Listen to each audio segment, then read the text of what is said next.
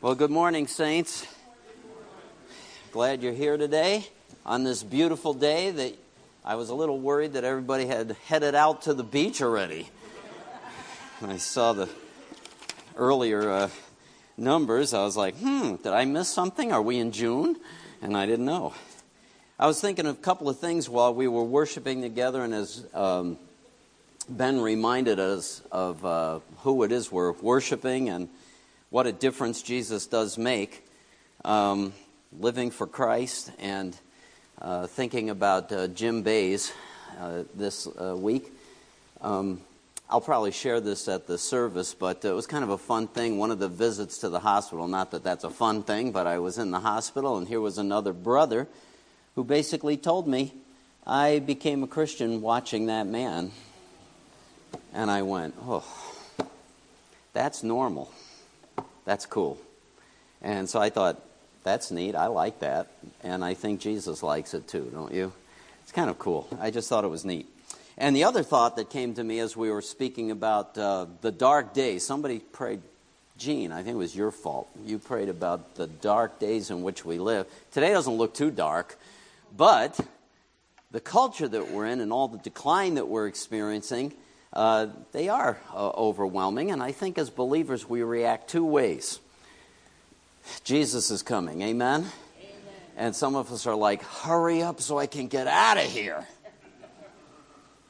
But I don't think that's what he had in mind, is that we should thrive in spite of it and uh, buy up the opportunities while we have them. So all of God's people said, Stop preaching at us already. You haven't even started your sermon and I haven't. Those of you who are visiting, we're glad you're here today. Um, there is a little card in the pew, or you can take the, uh, the bulletin that you got, tear off sheets, send me notes, tell me you hated what I said, or you can uh, tell me you liked it, or if you want answers or you have questions about this gospel that is why we meet, why we're gathered out of the world today. It's because we believe the good news that Jesus came into the world to save sinners Little insight, that's all of us. And, uh, and so that is why we gather together, because we've been found by Him and glad to be found.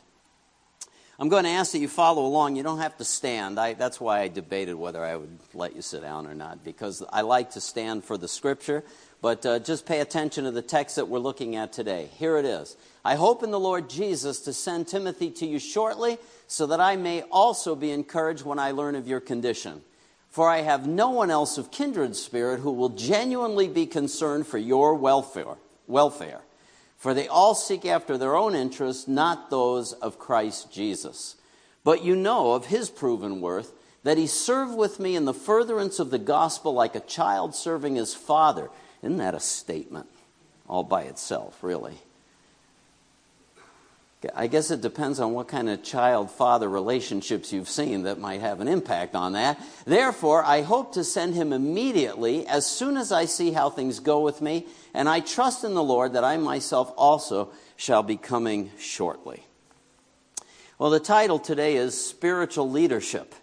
And it's one of those things where I'm sitting here wondering. I, uh, there are mornings I have to confess to you. I say, why am I preaching what I'm preaching? I can tell you today why I'm preaching what I'm preaching because it's the next passage in the scripture. That's why. And uh, that'll have to do. but it's certainly appropriate. And I think everyone all around is looking for spiritual leadership, whether they're conscious of it or not. They're looking for it in rock stars. They're looking for it in TV personalities. They're looking for something that's going to satisfy what's in our inner spirit because there's an emptiness there, which ultimately we know as believers can only be filled by the Creator who made us. Not that those other things don't help occasionally and salve our souls a little bit, but they don't have the total answer. So this passage is from that. And if you're a visitor, uh, we do have places to keep notes. And if you're one of those faithful note takers, by the time we're done with Philippians, you'll have a modest commentary on Philippians by the great commentator. Never mind. the not so great or so famous commentator, Dr. John Hawco. Anyway, so. Saints alive. You notice at the bottom I've got my little asterisk. Every time I steal something, I try to tell the truth, and that is that I borrowed it from this book, Spiritual Leadership by J. Oswald Sanders. I had the privilege of hearing him in person. Great servant of God actually took over the organization that was originally Hudson Taylor's mission. The one he started, the China Inland Mission, became Overseas Missionary Fellowship, and he became the executive director, wrote a number of books, was a very great spiritual mentor to many. And um, so I decided I would borrow his title, and I'm going to read something out of the first chapter in a few minutes. But first, let's consider, if we might, spiritual leadership as a concept, the impact, the responsibility. I'm not talking about just leadership. And we're also not talking about servanthood. Every Christian is called to servanthood. Not every Christian steps up to the plate, as is often the case. You know Pareto's law, right? Everybody know that law? Most organizations, 20% of the people are doing 80% of the work. That's because Christians are not, and it happens in churches, Christians are not um, exercising their priesthood because we're called priests, that means we're given a gift to do ministry. We're all called to ministry. Understand? That's one place the Jehovah Witnesses get it better than we do. We're all called to ministry. Not the preaching ministry per se. And everyone said, Thank God. right? Or some of you said that. I'm really preaching for those who said, Yeah, tell me more. It got real quiet in here all of a sudden. What happened to you? Did y'all leave? Okay. No, you haven't left yet. All right. Let me, What's that? That's the idea. Uh oh, hello, McFly. Anybody home? All right. That's exactly the point. Um, by the way, let me just be candid. We don't have time to go into all this. As a sidebar, this is free. I never charge you for any of my sidebars. I'm looking at the clock because I don't want to go off too far. But the ministry mapping team, when they came, gave you a report. And that was one of our areas of struggle. And some of our leaders today are struggling. At the end of the service, I'm going to just hit a few bullets of announcements that are important to us, uh, what's coming in the days ahead. And one of them has to do with needing saints to step up to serve. But I'm not talking about that today per se. I'm talking about the responsibility of leading by guidance and truth, etc if you understand what I mean. And so let me just show you a few faces, if I may, that I think some of you would recognize and you would acknowledge that they are influential spiritual leaders. They're not CEOs of corporations or, you know, Chrysler, as many nice books were written about Iacocca and all of that. It's all very interesting, but there's a different responsibility on spiritual leaders. So here's one you might know. Anybody recognize him? Yeah, Billy Graham. That's who it is. That's my spiritual dad, by the way, as far as how I came to faith, was listening to him. So everybody knows who he is. I think he was a great um, evangelist, had a profound impact on our culture to the degree that some people would think that's the only way to do evangelism, which in our culture today it's not. But he was very much a spiritual leader for the church. Anybody know who that is? Some of you have read his biography or his autobiography. Dietrich Bonhoeffer, correct. Anybody know who that was? Right? Anybody not know who that was so I can explain it because I'm sure some of us don't know, right? Dietrich Bonhoeffer was a theologian and pastor, a leader in the what would be called the confessing church in Nazi Germany. Being part of the confessing church, not willing to go along with the Holocaust was a costly, costly thing. He had to go into hiding. He eventually was associated with an attempt to take Hitler out. He ended up in a concentration camp and was hung by the neck until dead. But he had a profound influence on Christianity, and we're still reading his works today. And you know how many mornings I've read from Life Together by Dietrich Bonhoeffer. a Great man and a great mind. How about this guy? Everybody should know him. No, I'm joking you. I'm joking with you. That's not Martin Luther. Martin Luther was a little chubbier in the cheeks. Yeah. We are all sons of Wittenberg. That was Martin Luther. This is another man. Anybody want to get? Anybody know? Now, it, it'd be hard to spot this guy unless you were interested in his history. This is Count von Zinzendorf. Of course! And everybody said, Oh, him! Ah, Lord, you've given them eyes. Have you ever been down in Pennsylvania, Dutch country? There's a town called Lititz. If you've ever been in Lititz, there's a huge complex right in the middle of town that belongs to the Moravian Church. Does that ring some bell? All right. So one person out of all of it. Yeah, all right, we get it. The Moravian church started with the leadership of this man, a wealthy guy, uh, an aristocrat in Europe, who offered his entire property to be a Christian commune. What happened was Christians from all kinds of denominational backgrounds got together and were trying to live together in harmony. Can you imagine? Not at Harmony Baptist, in harmony.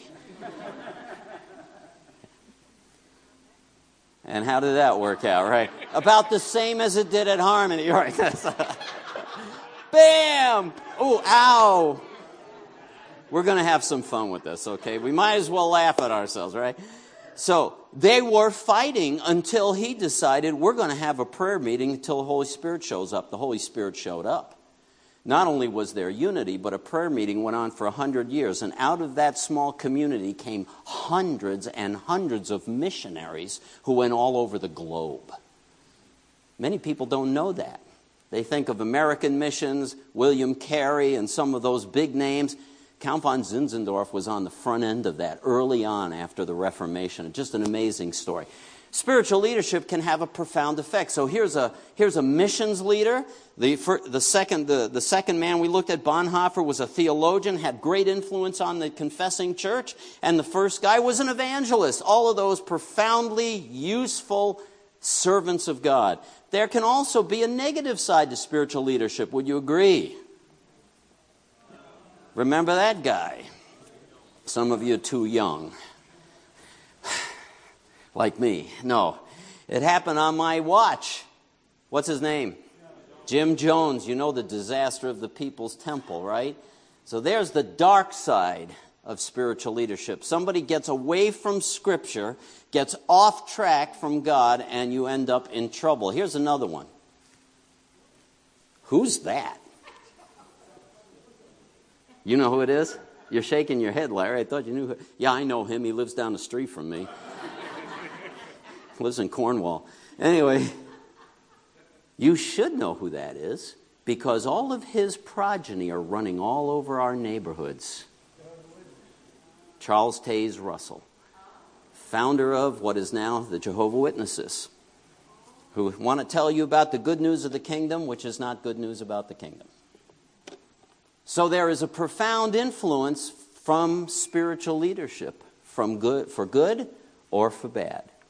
So we could spend weeks on this subject, really, but I only have one week.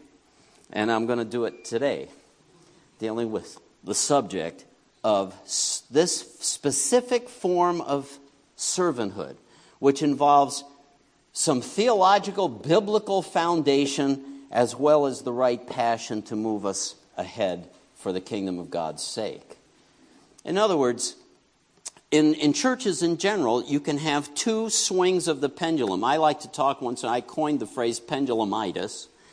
We tend to slide from one degree to another. Let me give an example child rearing. Oh, no, no, we can't. We don't want to confine the child. We swing the pendulum way over there. That doesn't work out well when they're hanging off the chandelier. So we swing the pendulum way over here and we're extremely strict and harsh. That doesn't work well either, right? So you have those extremes. Same thing is true in the spiritual dynamics of churches. We can have passion and be completely open to the Spirit without the foundations and boundaries of the Scripture, we're going to crash and burn. If we swing all the way the other way, dead theology just puts everybody to sleep. Does that make sense? Okay. So finding that balance is what we're talking about here. And if we speak about spiritual leadership, because from the time I've got here, I'm just being candid, from the very first weeks that I was here, there was an appeal for raising up elders. Now, I know I'm touching a very touchy subject, and I'm just going to say it could be difficult to discuss it here for probably two major reasons. One reason is the just downright fear of spiritual leadership.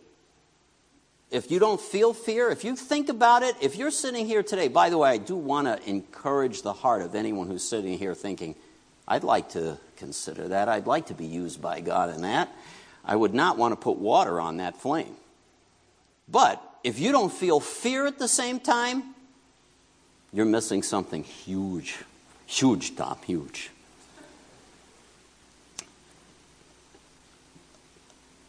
Ministers, spiritual leaders are the first ones to experience opposition. Anybody see that fantastic spiritual movie, The Patriot? It wasn't really spiritual, but it does have a spiritual principle. Do you remember the scene where, for those of you who don't get out, you have my permission to watch The Patriot. So, uh, there's a scene where Mel Gibson's character is running after a group of British soldiers that have captured his son. He wants to rescue his son. And he's only got two young kids to help him. And he's trained them how to hunt, so he brings them out into the woods.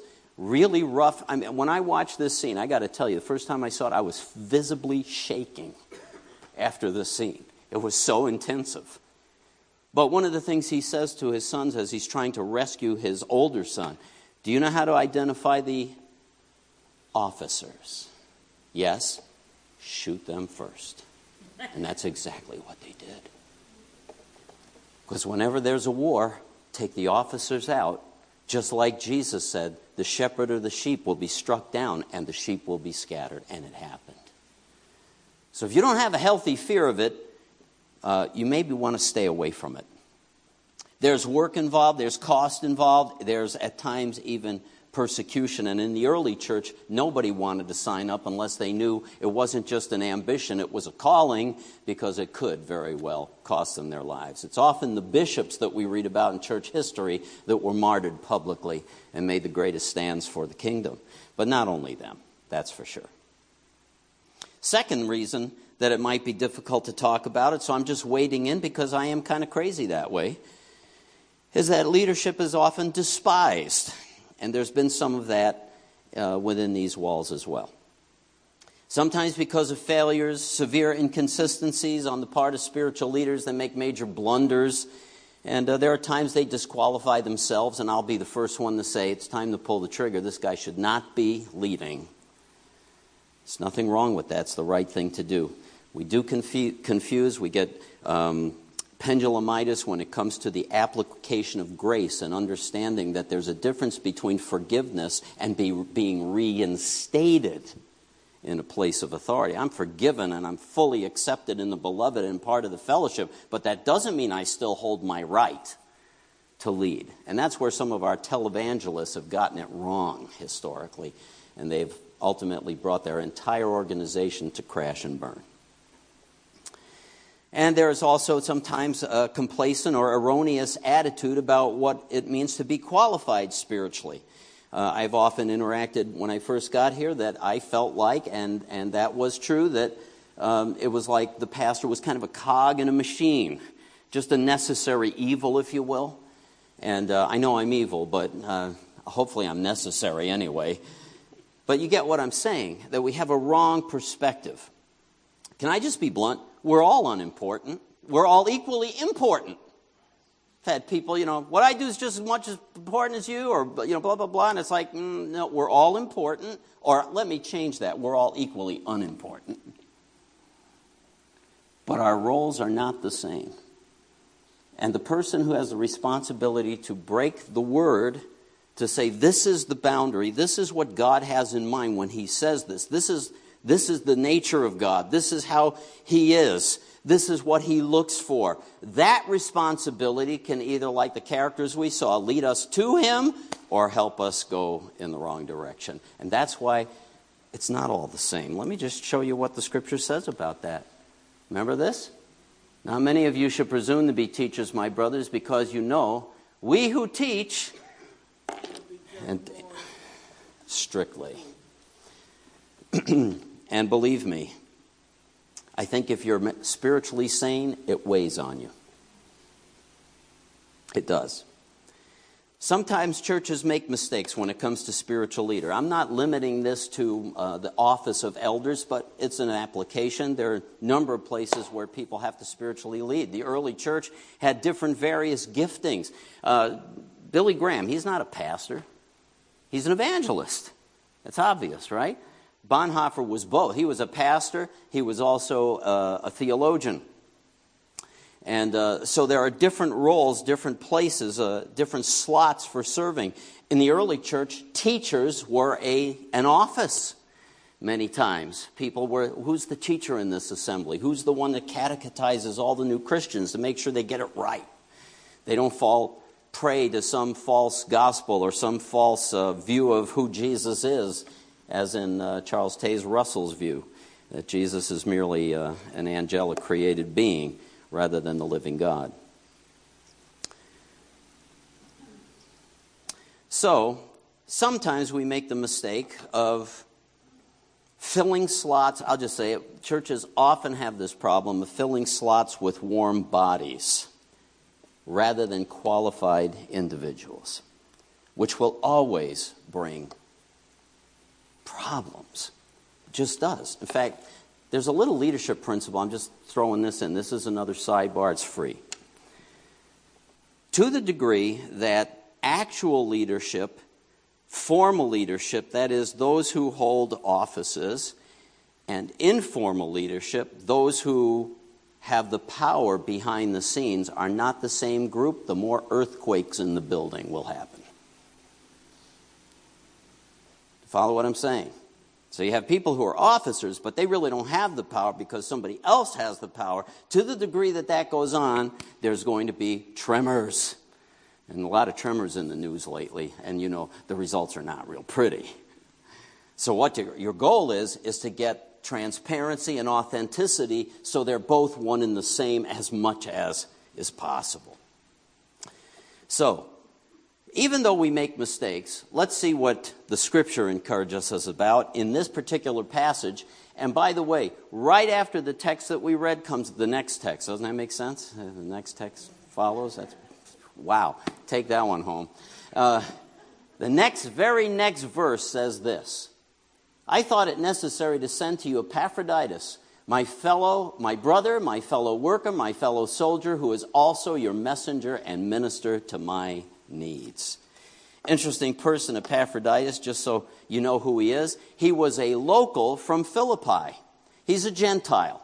So when he says brother, he means that in the fullest sense of spirituality. Anyone in Christ, no matter what their racial background, their religious background, doesn't matter if they're in Christ, they are my brother. They belong to the same family, born of the same DNA, if you will, of the Spirit of God. But we have all these words brother, fellow worker, fellow soldier, messenger, and minister. And so they're instructive for us, I believe. Here it is five descriptive words. First one, brother. We already mentioned that. Two, worker, fellow worker. Um, I just left it at worker because the sun in the front, sunergos, some of us like the Greek word, so that's why I do that. You don't have to write it down. But the sun means together. You have workers and then you have together workers. Co workers is the way we call it, right? I have a co worker. And so this man was a worker, someone who served Jesus in the church, and it was recognized as such. We already made comment on the idea that, yes, Ben, I'm trying to get people to work. But also soldiers. In fact, it's the same beginning. Sus, or soon, the same. Together, a soldier with me, a fellow soldier, my comrade, my comrade in arms. And it's a good word to use here because it references exceptional commitment and sacrifice. Let me give you a little background. So, this man, Epaphroditus, was selected to take a gift of bucks all the way to Paul during his imprisonment. Okay? It's referenced at the end of the book. You can read ahead. We're going to get to that and talk about uh, a terrible subject in church, giving, because it's in there. But he's the one sent. And if you're sent on a mission like that in the ancient world, there's inherently danger involved. There's risk. But apparently, as best as scholars can put, piece everything together, on the way, Epaphroditus becomes ill. So he's sick, he's weary, he's at risk. He's probably not traveling alone, but he says, I've got a task to do. This guy is an apostle. God's using him. I want to support him. And he makes sure he gets there, even though he gets almost to the point of death in the process. And that's why you have the passage that follows this. He was sick unto the point of death, but God had mercy on him and also on me. And I'm so delighted to restore him to you because you guys love him and you miss him. And it all had a happy ending, thanks be to God. I have encountered numerous, you're not offended at the word lay people, right? You know, there's clergy, and then there's lay people. And uh, most of us here are lay people. I've encountered numerous lay people that exceedingly impress me as soldiers, spiritual soldiers, who have endured sacrifice, difficulty, hardship. You remember the lady who came and spoke at my installation, Patty, who was up front, shared about her life being transformed? She became my right hand counseling person, has literally assisted, ministered to, and seen transformation in hundreds, hundreds of people's lives and been treated like dirt. And she'll come back and say, I've really just about had it. I think I'm done. And I talk her off the cliff. And I say, Who are we serving? And a reminder, and she goes, Yes, sir. Not literally, but virtually back into the phrase she goes and keeps bearing fruit, bearing fruit. Contrast that to the typical church person who, if I can dare say it this way, I used to go to that church, but then something happened.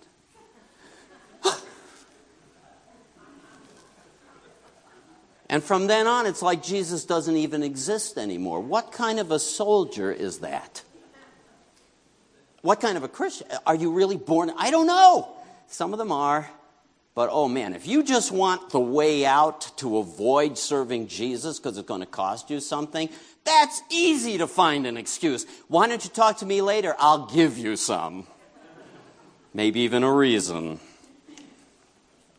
Worker, fellow soldier, who is also your messenger. Look at the word apostle. Now, he's not saying he's formally one of the apostles, the church planners of the early church. That's not what he's saying. It's the word messenger.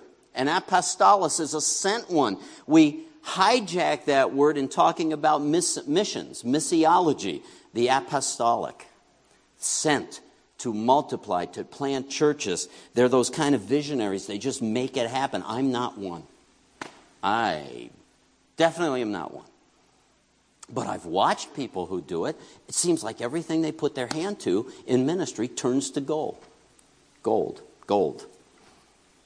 Maybe to gold, too. I don't know. I was in uh, Senegal. There was a brother there who got radically saved, and he pastored a small church in Thiès, but he didn't just pastor a church in Thiès. He was part of the support of a Christian school, such an excellent school that the imams send their children to the school. Wouldn't that be cool? Wouldn't it be cool if the local imams started sending their kids to our school? What an impact. And then he starts this other ministry and he starts this hospital. You couldn't believe it, a hospital. I'm telling you, I watched this church full of poor people in Senegal do all of these ministries. They've got a building. I, did I ever show you that picture? I think years ago. There were only like 20 of us at the time, but anyway a building that's like six stories tall is the local hospital in Thiès. Everything else is one layer, you know, one, one, what am I trying to say? One floor. Thank you, that was hard. Come on, wake up. One floor. And when people walk into the town, they can see the, the pristine hospital where they serve people, serve the poor, minister to them, medically in the name of Jesus. It's like, what's our problem? He's your messenger and minister to my needs. Messenger, the sent one. He's the, actually the one who not only brought the money to Paul and comfort to Paul, he's the one who turned around with this very letter and brought it back to the Philippians. He's their messenger. Had the job of coming back and saying, Paul loves you guys. You're one of his favorite churches, but you got a few things you need to shake out. And here they are. And as far as we know, we hope they did it. Messenger and apostolos and minister to my needs. You know, there's something about faithfulness in bringing the message.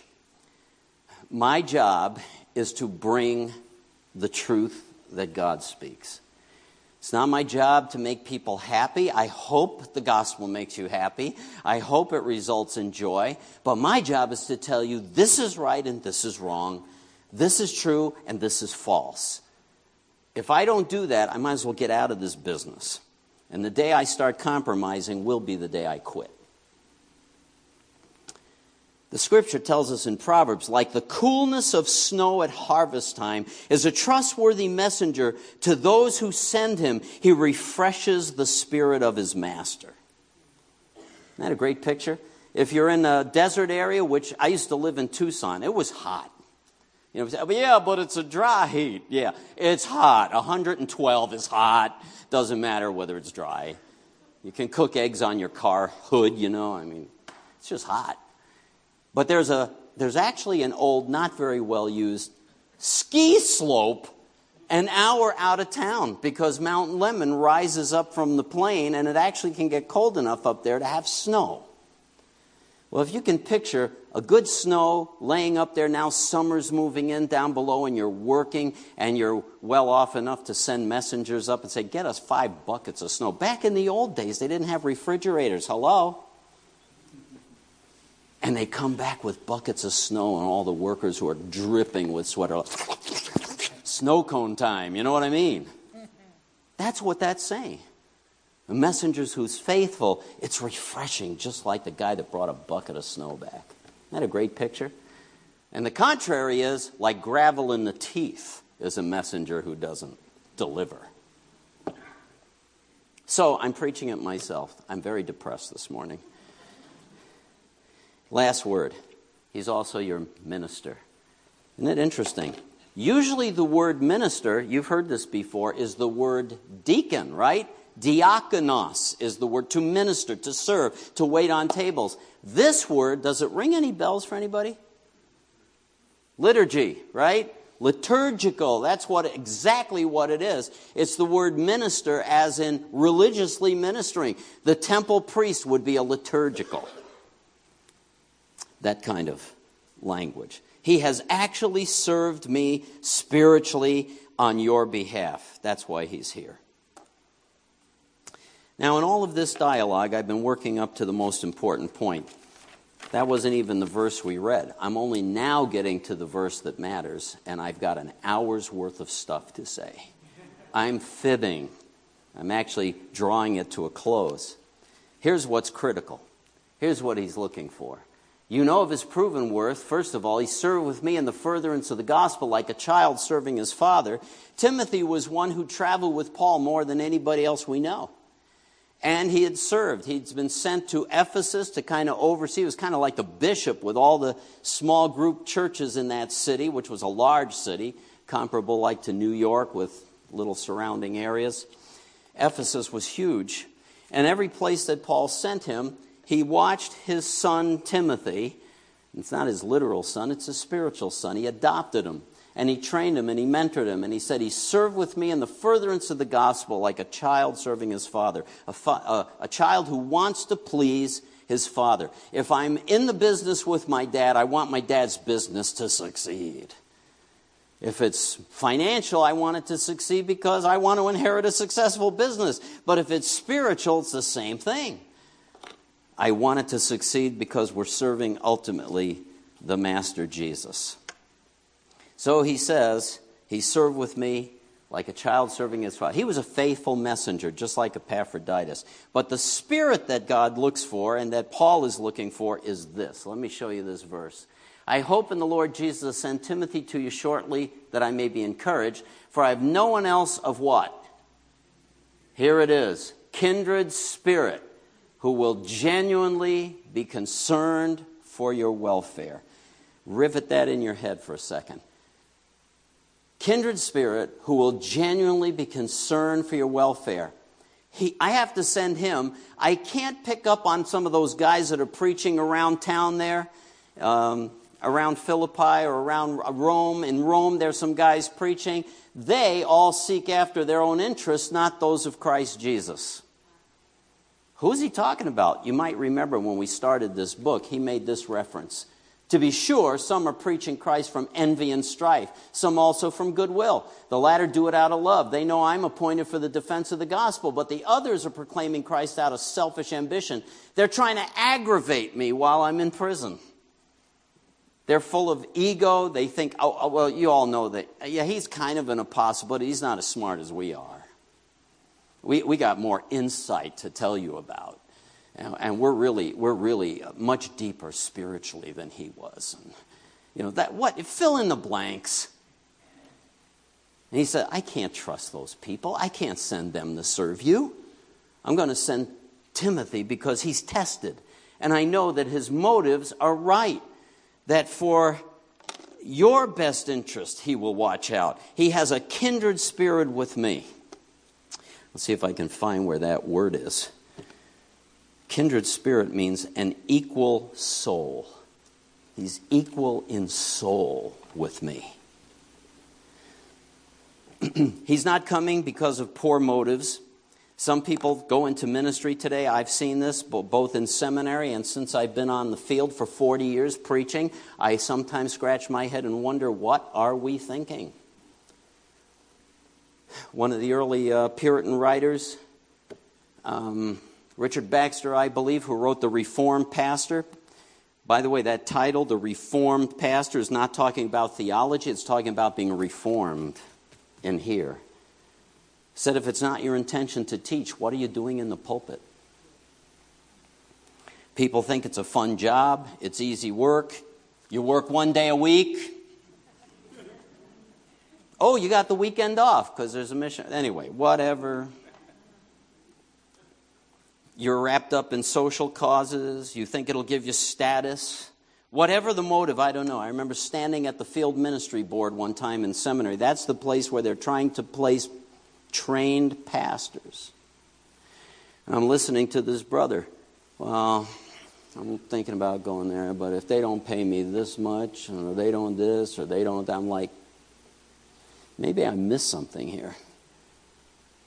I mean, you got to eat. I understand that churches do very badly sometimes on things like that. But that's not what I'm talking about. I'm talking about why are you going? It was during our time in seminary, we went to the field in Japan and met a missionary that became a dear friend of mine. And um, he said there was surely a mistake when the seminary had sent out a letter to their constituency saying, we're going to have this many trained ministers of the gospel. You know, 120 guys are going to graduate. We got 120 people trained to preach the gospel. Do you know of any open pulpits? My friend in Japan got that letter and said they really didn't want to send that to me, I don't think. So he wrote a rather in your face letter I can share with you 100,000 villages and towns with no gospel witness at all, and you're looking for a place to put these guys?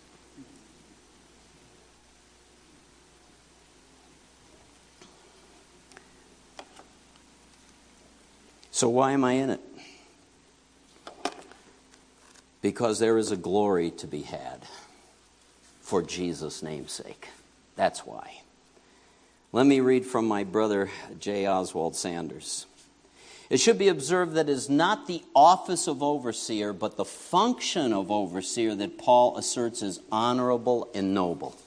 Did you know where it starts? In um, the book of Timothy, Paul says, if anyone desires the work of an overseer, if anyone aspires to leadership, it's an honorable ambition. It's a good work that he desires to do. That's why I said I don't want to put the fire out. If you got a little fire in your belly, amen. That's a good thing. It is the most privileged work in the world. People might argue. They can be wrong. It is glorious character should be an incentive to covet it because when sought, sought from highest motives, it yields both present and eternal dividends. In Paul's time, only deep love for Christ and genuine concern for his church would provide men with a sufficiently powerful motive to aspire to that office, because it might cost you your life. But in most lands today, Christian leadership confers, confers prestige and privilege, and unworthy ambition may easily induce self seeking and unspiritual men to covet office. That's the very fact that makes Jeremiah's counsel to Baruch so pertinent. Seekest thou great things for thyself? Seek them not, the King James said. He is not warning against ambition per se, but against self centered ambition, great things for thyself, instead of for the King of Kings and the Lord of Lords. So it's not for egotistical satisfaction Although I will confess, there's a certain satisfaction that I have in standing in that role. And it also scares the pudding out of me. I use the right word. When I became a Christian and I saw servants of God prophesy and the Spirit of God would move in on people, I was like, oh, I would die to see that glory. That's why Isaiah looks up and is transformed when he sees the Lord lifted up. And some of us are overdue for a vision. It's not about status, it's not about club membership, it's not about having power. Like when I was being discipled by a man who had gone into ministry after being a Marine and also a New York City police officer for seven years. He was a little rough around the edges, but boy, was it fun. He sat at a board meeting one night with this person who was problematic and his moral life was a disaster, and he had been allowed to be a deacon in this church. And when he said, This is totally contrary to the Word of God, that man said, If I can't be a deacon in this church, I'm going home. Thank you for proving that you're thoroughly disqualified, not to mention a bit of a fool. No, no, that's what I'm thinking. But wait till I get started. So he sends Timothy because he's modeling Jesus. He has a kindred soul and he will care for their souls sincerely. That's who will genuinely be concerned for your welfare. He will be sincerely, get this, the word implies even worried, distressed, if you will, on occasion. Not that worry is a good thing. That's not what I'm getting at. Is that he's, he's burdened for their well being, that they will be growing well in their souls. He has their interest at heart, not their wants. There's a difference. Their well being for the sake of Jesus. In other words, Christ's best interest in your life. That's the shepherd's job to help move you toward that. All right, so I have a little story to tell, and it's actually in the scripture. So if you have your Bible and you want to look in it, you may. Um, it's at the end of the book of John. And uh, you may remember um, at the end of John, Jesus has manifested himself in his resurrection to his disciples, and they're you know, they're getting coached for the last minute stuff. And there's this great event where this character named Peter, anybody ever heard of him? What had happened with Peter at the crucifixion? Oh boy, that was his magnificent failure, wasn't it? I mean, he went out and wept bitterly when he realized he had denied his Savior. It was a rough time for Peter. And he still ain't over it in this text. This is chapter um, 21, page 527 in the Pew Bible. When we get new ones, I'm going to have to have two, two, two pages every time, you know, because we'll, we'll have mixed people out here, mixed things. So, verse 15. So when they finished breakfast, Jesus says to Simon Peter, Simon, son of John, do you love me more than these? He said to him, Yes, Lord, you know that I love you. He says to him again, Tend my sheep, my lambs. He said to him again the second time, Simon, son of John, do you love me? He said, Yes, Lord, you know that I love you. He said to him, Shepherd my sheep. He said to him the third time, Simon, son of John, do you love me? Oh, man. This had to be hard. Peter was grieved because he said to him the third time, Do you love me? He said to him, Lord, you know everything. you know that I love you. Yes, I'm a dingbat, but yes, I love you. Jesus said to him, Tend my sheep. Isn't it interesting? He doesn't say build a big machine, you know, build a glass cathedral, have a great website, make a lot of money selling Christian t shirts. Doesn't say that. Your job is to tend my sheep, feed them, make sure my best interests get downloaded into their spirits. That's your job. But it doesn't stop there. Jesus has this word for him. Truly, truly, I say to you, when you were younger, you used to gird yourself and walk wherever you wish. But when you grow old, Peter, you will stretch out your hands, and someone else will gird you and bring you where you do not wish to go. Now, this he said, signifying by what kind of death he would glorify God. Wow. Now, I think this is really cool. I don't know if you get this. Here's the big failure Jesus just reinstates him Feed my sheep. Do you love me, Peter? yes, I do. Sorry, I don't think it was quite that bad, but maybe it was. I'm just going to tell you, we all need to go through this. There's a point where you have to make up your mind if you really love Him. And I've served the Lord in ministry for years, and I came to a point, it's not that far back, maybe 10 years, when I felt like the Spirit had to put me against the wall, and I had Do I really love Him? Boy, it was a revelation to find out I do. I do love Him. I, need, I needed to know it, just like Peter needed to know it. I really do love Him. And I want to feed His sheep. I want to download that right DNA. But then, as if to make up for the failure, why did Peter run away like all the other disciples? What was happening? The crucifixion. Well, we may get caught and we may get crucified too, so let's scram. And Jesus says, Guess what? You get to go out in a blaze of glory. Because that's what he's telling them. You used to do what you wanted, but someone's going to take you and stretch out your hands, and you're not going to have any power over. And that's how you're going to go out. Does anybody know the story of how Peter endured martyrdom? Unworthy to be crucified like his master. I think he got it. I think he got the principle of humility. And then there's one more thing. And when he had uh, spoken this, he said to him, Peter, now follow me. I'm not gone yet.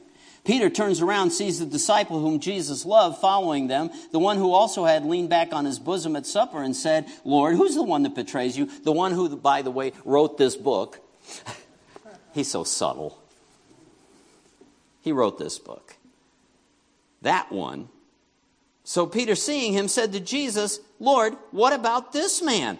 I'm going to have to go out in a blaze of glory. What about him? Jesus said to him, If I want him to remain until I come, what is that to you? You follow me.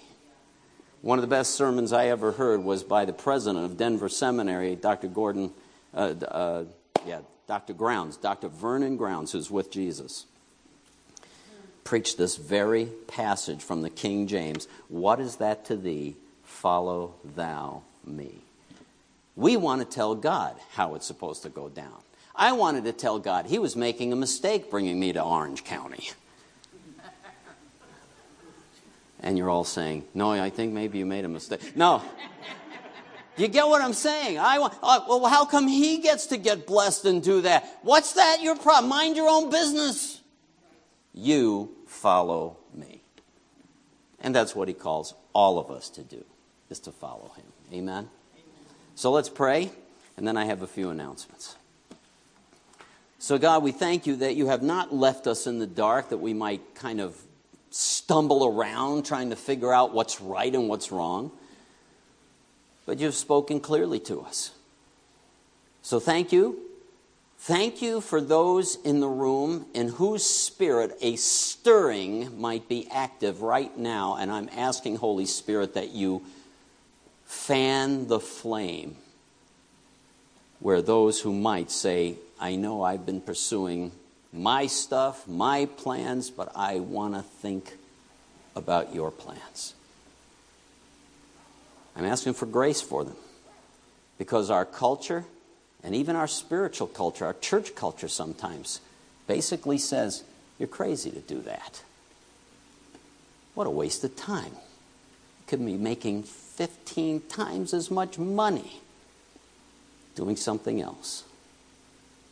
But Lord, your call is glorious, and your kingdom is glorious, and you're far more glorious. We can barely get our minds around you. We don't but we get this tremendous privilege to be co laborers together with you. So we thank you for that.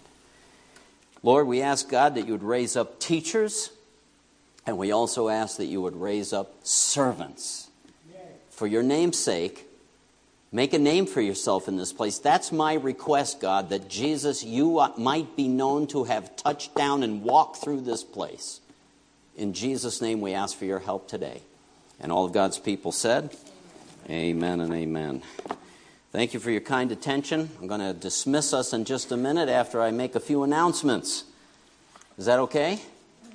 Who's going to stop me? That's what I always say. I guess somebody could. so, first things first. Um, meeting, meeting with me right after. What happened? Oh, you can.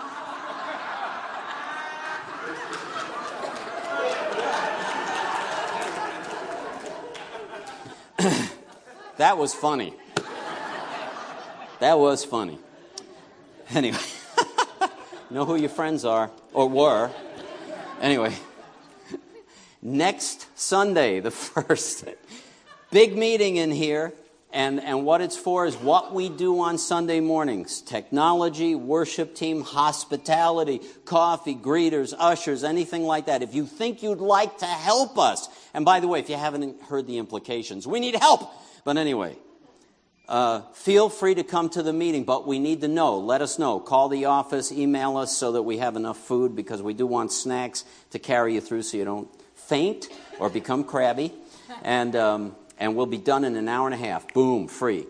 Along with that, uh, you may come and say, "Oh, the way they want to do this, uh, maybe I don't want to do it anymore." That's fine too. I'm the first pastor you'll probably ever meet that'll say, "You know what? You ought to drop it. You ought to stop doing it." Okay tonight. Uh, uh, that night would normally be prayer meeting because of the meeting, honoring your time, no prayer meeting. Okay, just so you know. Let me tell you the rundown of our schedule coming in the weeks ahead and why I'm doing something that I'm doing. One, uh, after the big meeting on the 1st, which will be pretty active, Mother's Day is the 8th. Yay, moms. Uh, the 15, the Zwarts are here as guests again, our uh, missionaries. Uh, they have asked to be able to communicate with you about stuff that God's doing in their new uh, venture, and who knows what will come out of that. On the 22nd, uh, the evening, uh, by the way, the 15th, there will be prayer meeting in the evening as usually scheduled, first and third Sunday of the month. Just so you know, the 22nd in the evening, the Hudson Valley uh, pastors of churches, like we did a year ago. We'll be praying over at Fishkill again that night at 5 o'clock. If you're interested in that, you should tuck that away so it doesn't slip past. We'll announce it again. And uh, coming up into the future, because of this schedule, I have bumped communion. I know communion matters, it's good, and we want to do it. I've bumped it to the end of the month so that it will cover this coming month and the month after, right? Right at the end of the month, 29th. So just so you know, I'm not erasing it. I'm just postponing it because we have too much happening. Yeah, that's it. So there'll be a communion then. There will also be a baptism on that morning. So those of you who have either come to faith or have never fulfilled uh, the, the scriptural model, talk to me, call the office, get a time that we can go over it. We've got at least three to four already, and so that's cool. And some are brand new in the faith. We're thrilled. And so that'll be on the 29th. Baptism. One more thing. Speaking of servanthood. I'm not a I'm not a pressure salesman. I don't twist people's arm to do anything. I don't think that's the most profitable. But I am going to say this. We have a ministry that's kind of boomed, and that's called Awana. And uh, by the way, I've actually had the privilege of seeing some come to faith because of their kids being involved in Awana. So, uh, you know, if it ain't broke, don't fix it. But here's the deal um, some of our leaders need to move on to new phases. They feel the Spirit prompting. So if you're interested in finding a place to serve, that's one that you ought to talk to us about. If you'd like to be in a leadership role in that regard, uh, we could certainly dialogue with you about it. Okay? But you want to know that it is what you want to do before God and it's consistent with your inclinations and gifting. Okay? So, throwing that out, we'll talk again about these things. I think I'm done. Are you glad? Let's stand together. I'll be up front. I actually ran out of time. I was going to give you Q&A. Because surely after a sermon like that, you've got a lot of questions like, why are you still here? Anyway, right? That was a joke. Bad joke. Let's pray. Thank you, Lord Jesus, for your people. Thank you for the wonderful, profound, we don't even understand gift of salvation the fact that you rescue us in spite of ourselves. You continue to sanctify us in spite of the times we want to run the other way. As our brother uh, Ben was saying earlier, that uh, this song, I Surrender All, we struggle with that. But Lord, thank you that your grace is greater than all of our sin. Including mine. And I'm so grateful for the security that I have being accepted in the beloved, the Son of God, who loved me and gave himself for me. And we can say that if we're your children, we all say amen to that. And Lord Jesus, I pray for your favor on your people. Put your angels around us as we scatter into the world this week. And when the door opens, we rub shoulders with people. Let us share with them the reason for the hope that is in us. In the name of Jesus, we commend ourselves to your grace. And all of God's people said, Amen. Amen. God bless you. Have